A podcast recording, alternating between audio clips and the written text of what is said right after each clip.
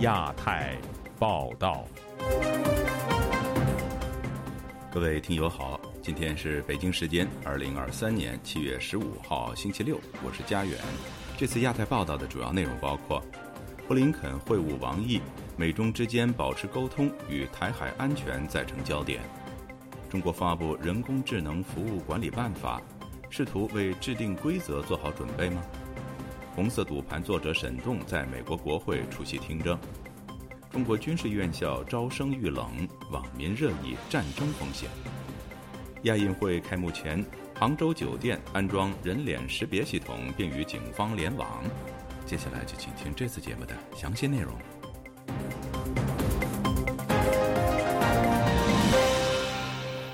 七月十三号，美国国务卿布林肯出席东盟外长会议，并会晤中共中央外事办主任王毅。美中双方保持沟通，并关注台海安全等议题再次成为焦点。与此同时，中方在与东盟外长的会议上提出，希望三年内完成南海行为准则的谈判。以下是记者黄春梅发自台北的报道。根据美国国务院发言人米勒表示，此次会晤，美中双方就一系列双边、区域和全球问题进行坦率和建设性的讨论，包括分歧和潜在的合作领域。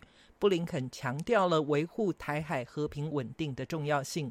米勒指出，布林肯利用此次会晤推进美国的利益和价值观，直接提出美国和盟国及合作伙伴对中国行动的共同关切，并倡导在影响美中和世界各地人民的跨国挑战方面取得进展。布林肯明确表示，美国将与盟友和伙伴一道推进对自由、开放和基于规则的国际秩序愿景。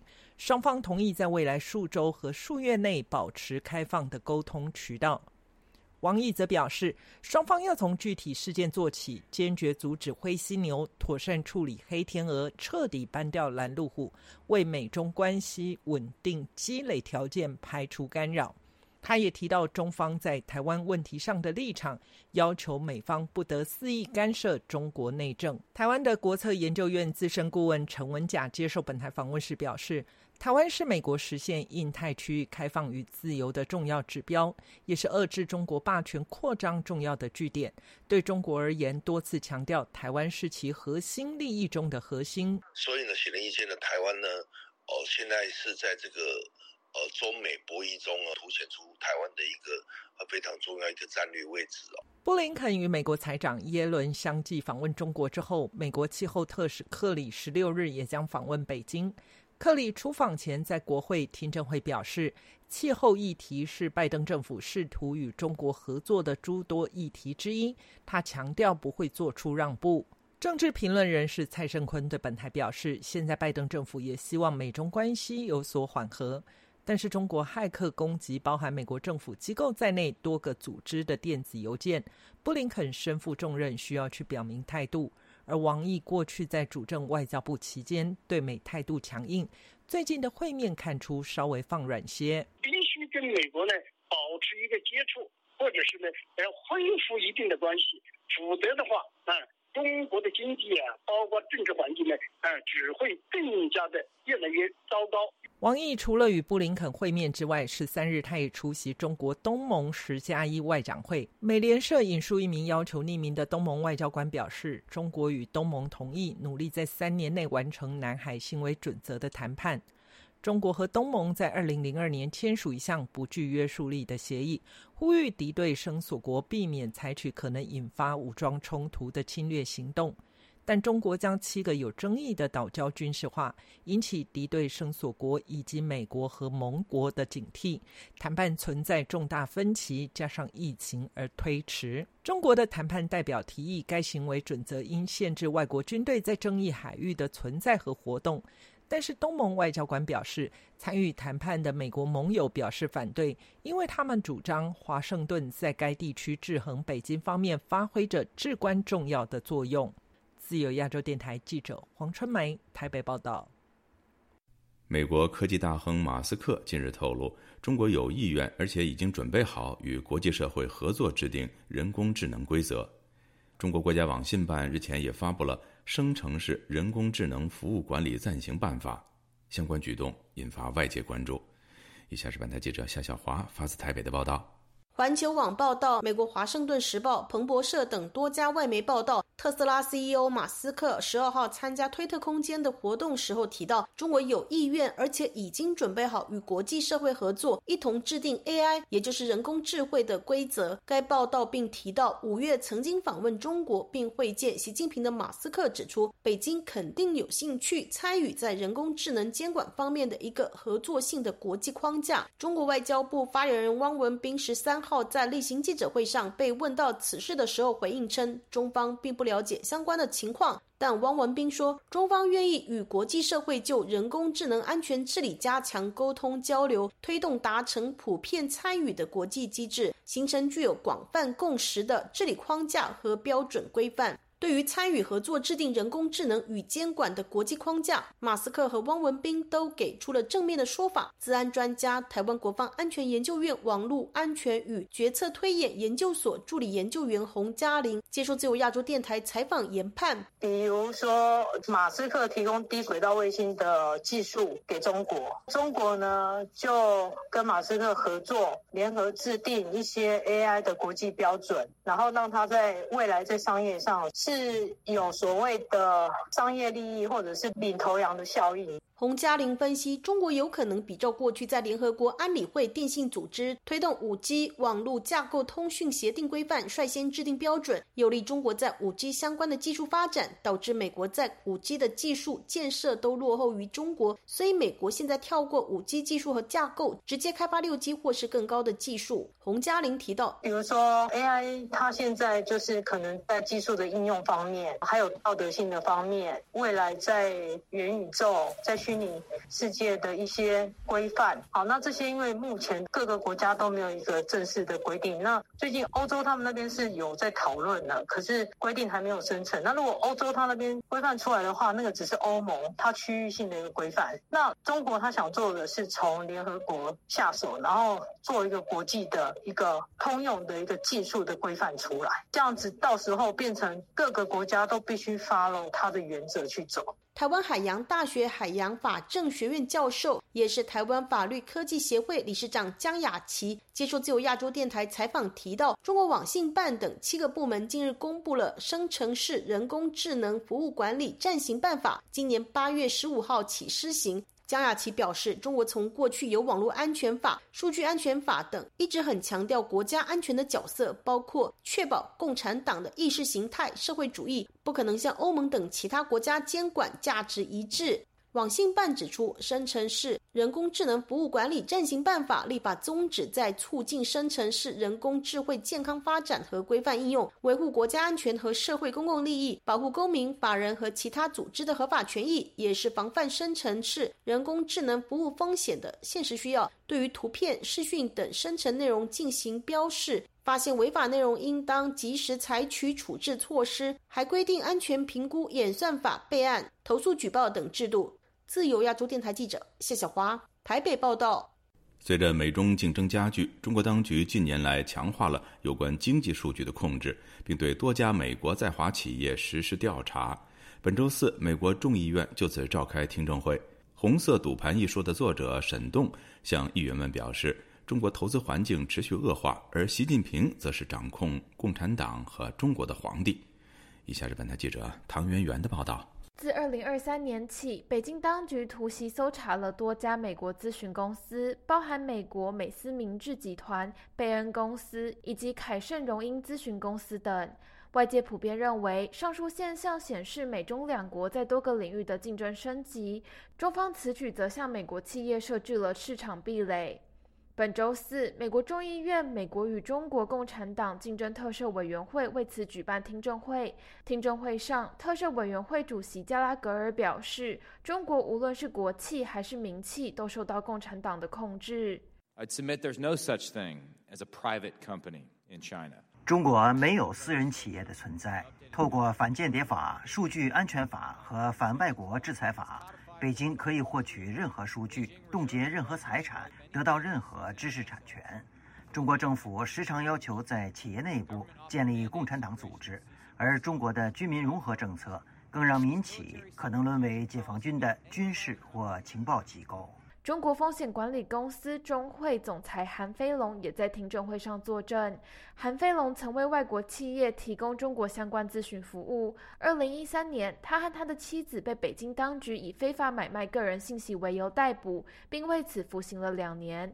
韩飞龙说 i and my wife were arrested：“ 在为一家美国客户提供背景调查服务后，我与我的妻子在二零一三年于上海被捕。”我们的咨询公司也因此被强制关闭。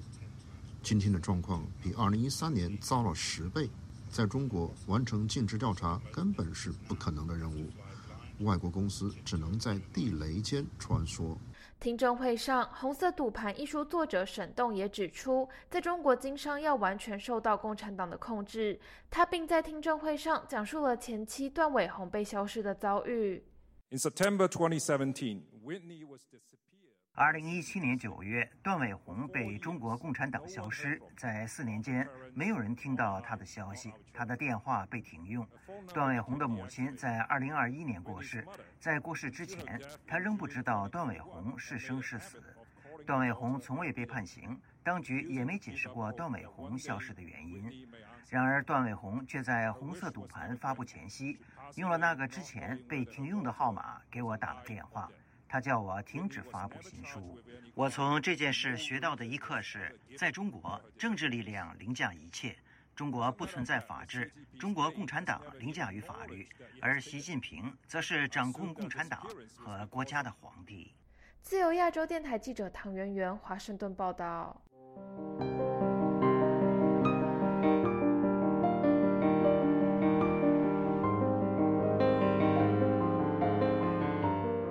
中国高考分数和各地高校录取人数投档陆续公布，网民在社交平台掀起关于军校招生遇冷的议论。一位毕业不久的大学生告诉本台说：“许多富裕家庭都不愿意子女报考军校。虽然报考军校会有很多好处，但为什么越来越多的年轻人和他们的家长对军校兴趣缺缺呢？”以下是本台记者古婷的报道。有自媒体最近整理今年军校招生情况的文章称，根据陆续公布的军校录取分数线，国防科技大学宁夏录取分数为五百一十四分，比去年为低。但在军校大幅度降低分数的情况下，仍然有众多省份在第一批招生中出现生源不足。包括被称为“军中清华”的国防科技大学。本台记者周四分别致电中国国防科技大学招生办、海军工程大学招生办、大连舰艇学院招生办，试图了解军校的招生情况，但电话始终无人接听，官方也未作表态。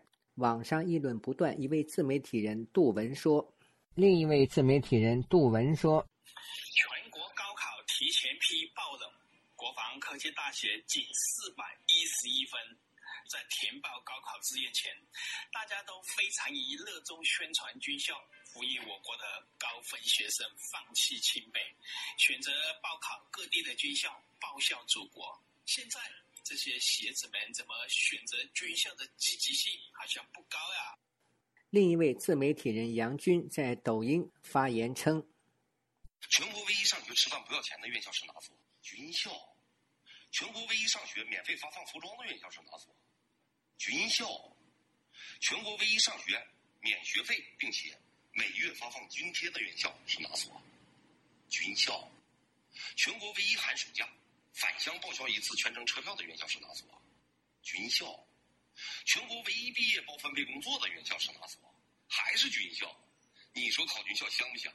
但是就是这么香的军校。二零二零、二零二一。两年招生遭遇滑铁卢。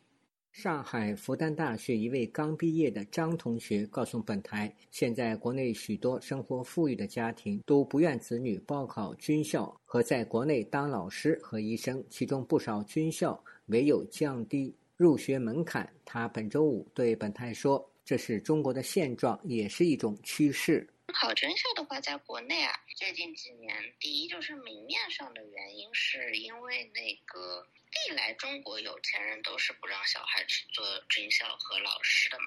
这还好一点，有几个就是说现在特别有钱的，可能还不让当国内的医生，因为很苦嘛，就是那个投资回报率很低，军校更加了，一一方面是苦，一方面这两年的那种战争的风险就比较高。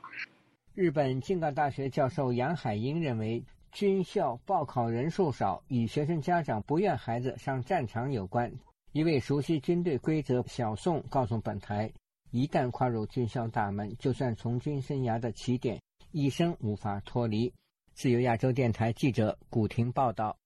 世界知名作家米兰·昆德拉本周二在法国巴黎去世，享年九十四岁。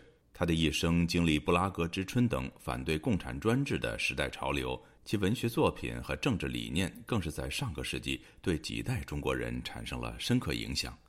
以下是本台记者经纬的报道：著名作家米兰·昆德拉七月十一日在法国巴黎去世，享年九十四岁。一九二九年，昆德拉出生于捷克斯洛伐克的布尔诺，在布拉格美术学院完成学业后留校任教期间，他写出了轰动世界的小说《玩笑》。这本小说出版于一九六七年布拉格之春期间，随后遭到封禁。一九七九年，昆德拉在法国出版小说《小王录》。同年，捷克政府撤销了他的国籍，自此，昆德拉正式开始了流亡法国的生活。直到二零一九年，捷克政府才将国籍重新归还昆德拉及夫人。他的一生两次被共产党开除党籍，第一次是因为他的个人主义倾向，而第二次则是由于他主张政治改革。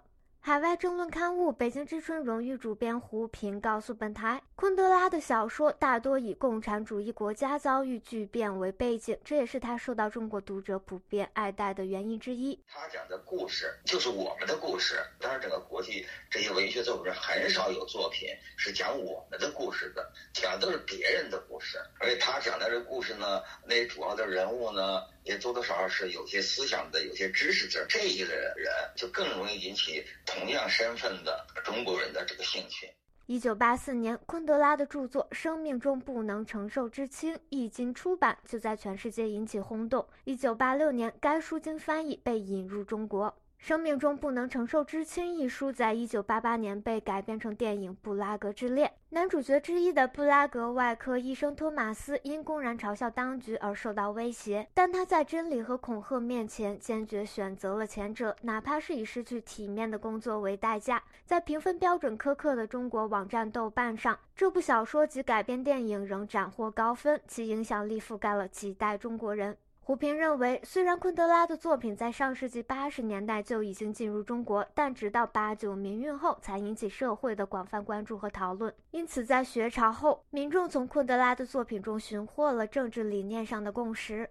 美国普林斯顿中国学社执行主席陈奎德说，在上世纪东欧共产主义时代，昆德拉就与齐名的捷克剧作家哈维尔在民主与自由的议题上有过激烈争论。布拉格之春后，前者选择流亡，而后者则留在了捷克继续抗争。他认为，这也对当时同样争取民主和自由的中国年轻人产生了一定影响。他还说，昆德拉所推崇的“不要媚俗”，意思是可以专注于思想，而不被政治潮流所裹挟。主张人们在参与政治运动中也有缺席的权利，但在共产主义专制下，想要完全摆脱政治影响过于理想化。是有一些人援引了昆德拉这样一种“不要媚俗啊，我们有缺席的权利啊”等等，来为自己当时退出反抗极权主义统治的一种潮流做一种借口吧。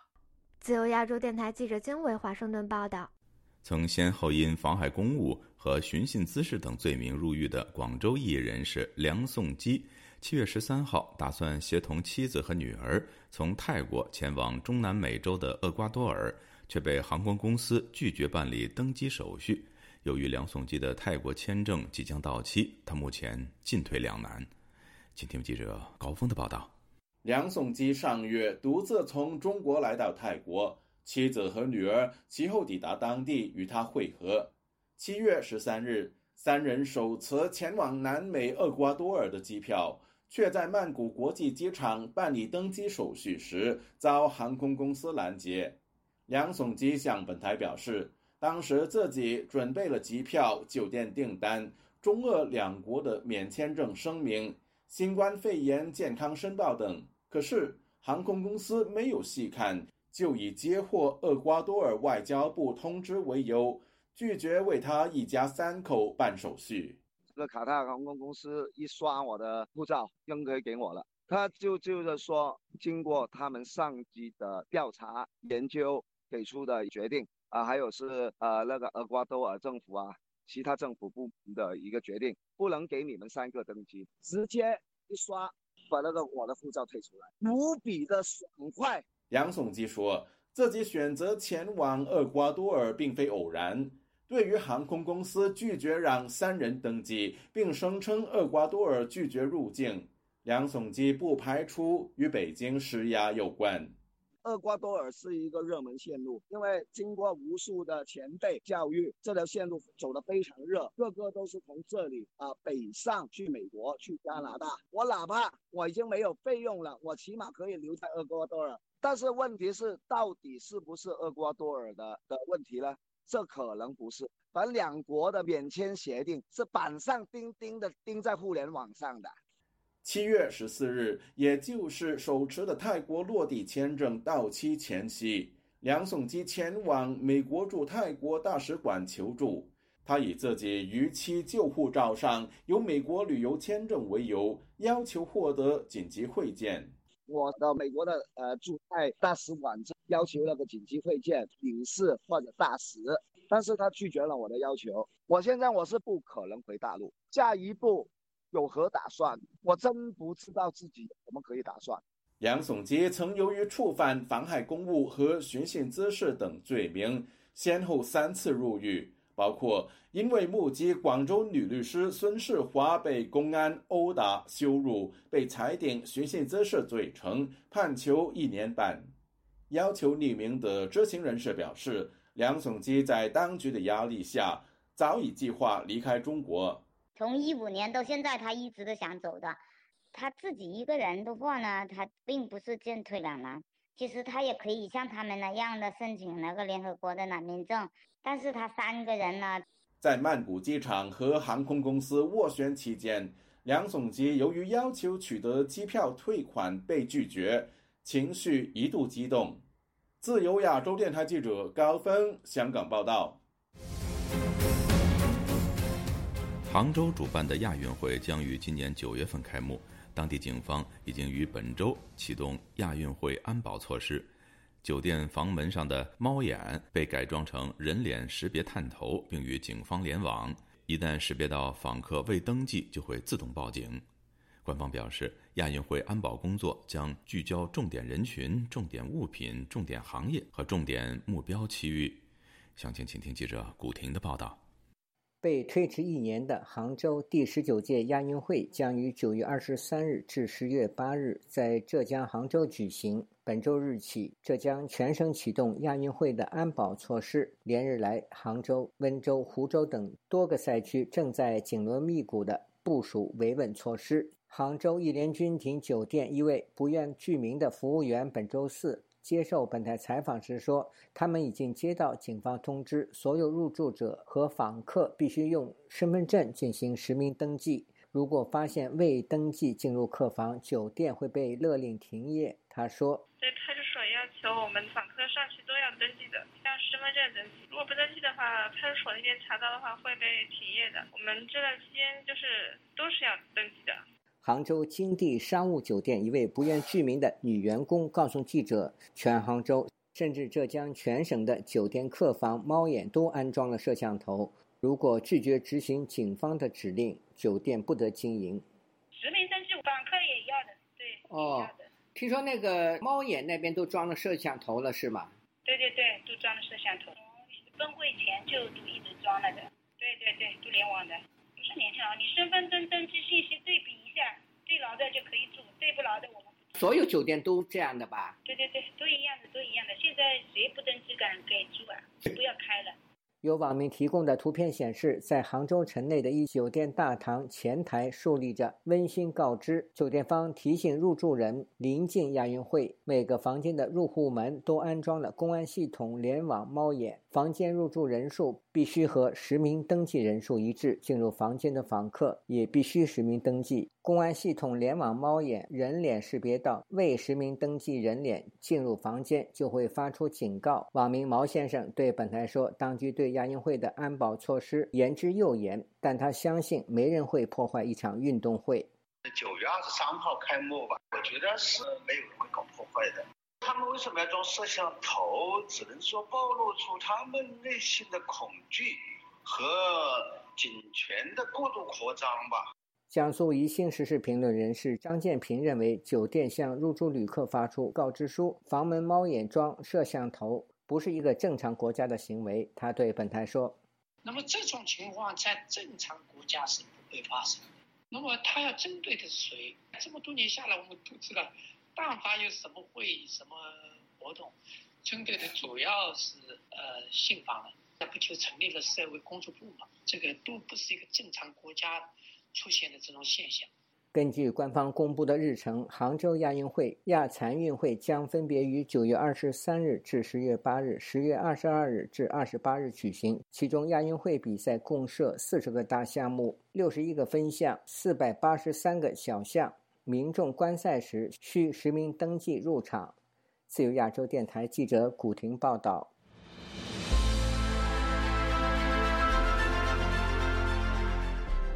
用暗网访问自由亚洲电台，避开老大哥的眼睛。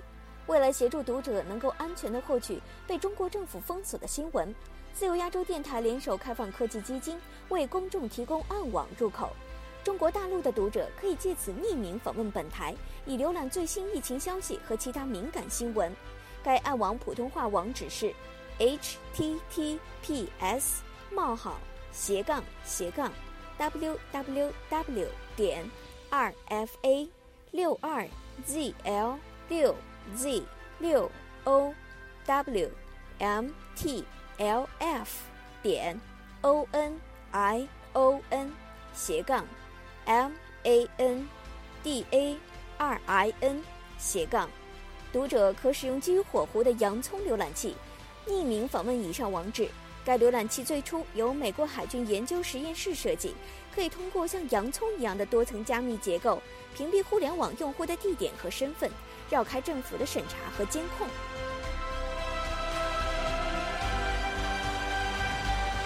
听众朋友，接下来我们再关注几条其他方面的消息。东盟与中日韩十加三外长会议近日在印尼首都雅加达举行。会议期间，中国和日本就核废水问题再次展开交锋。国际原子能机构两个星期前向日本发出报告说，日本核废水排海计划符合国际安全标准。在此基础上，日本政府计划加快福岛核废水排海计划。据法新社报道，澳大利亚外长黄英贤星期四在印尼雅加达与王毅举行了会谈。黄英贤向王毅提出了人权和两国贸易的议题。他还表示，中澳贸易问题如果无法完全解决，澳大利亚总理阿尔巴尼斯的访华之行就会被搁置。今年六月，中国、越南、韩国和台湾都出现了明显的出口下滑。中国海关总署星期四公布的数据显示，中国六月份出口同比下降了百分之十二点四，进口也下降了百分之六点八。并且，中国是连续两个月进出口出现下滑，下滑幅度在扩大。路透社说，中国六月份出口创下了自2020年新冠疫情爆发后的最大跌幅。与此同时，台湾六月份的出口同比下降了百分之二十三，越南下降了百分之十一，韩国下降了百分之六。据台湾的中央社报道，成都世界大学生运动会将于本月底召开。中国网络近日广传成都大运会白纸革命活动召集贴，号召民众在赛事期间进行快闪行动，抗议习近平的独裁统治。网上言论称之为“白纸二点零”。台湾八旗文化总编辑复查三月份赴中国大陆遭逮捕。台湾的立法院人权委员会十四号发表声明，呼吁中国当局释放复查，并保障出版自由与人权。各位听众，这次的亚太报道播送完了，谢谢收听，再会。